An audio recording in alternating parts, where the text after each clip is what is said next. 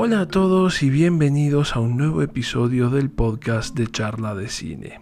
Sí, este es un título de 2017, pero Netflix la acaba de subir a su catálogo, así que me pareció buena oportunidad para que habláramos de ella.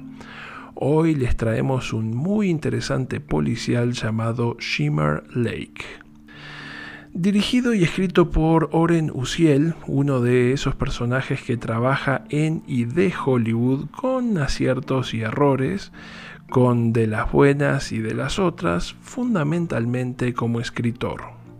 En este caso vale la pena aclarar desde el vamos que estamos ante una de las buenas, y considerando que es su primer trabajo como director además, me genera la duda de si sus errores serán realmente de guiones más bien débiles o que entre productores y directores destrozaron su guion. Pues quién sabe.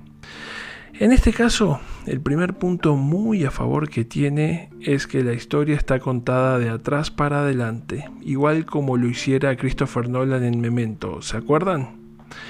Acá arrancamos en un viernes, con lo que parece ser un delincuente que está intentando escapar con el dinero de un robo y es asesinado por alguien desde un auto.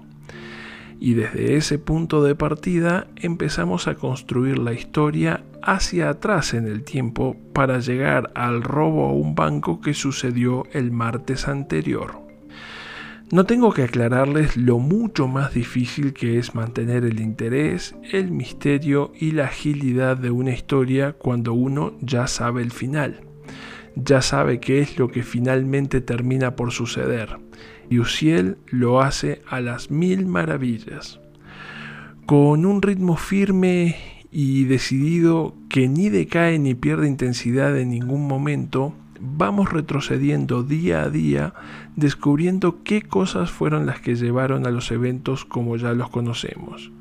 Y hay espacio para giros inesperados, vueltas de tuerca de último minuto y sorpresas un tanto inesperadas que generan el mismo efecto que si fuera una historia narrada linealmente.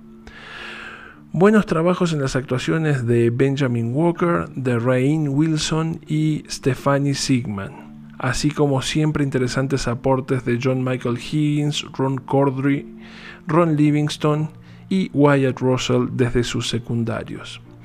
Si me van a preguntar si es de esas películas que cambian la vida y que hay un antes y un después de verlas, pues por supuesto que no. Ahora, es un muy buen entretenimiento, una historia redondita y sin agujeros que hace de una gran opción para viernes por la noche cuando haya ganas de ver algo bueno. Muchas gracias y nos vemos en la próxima.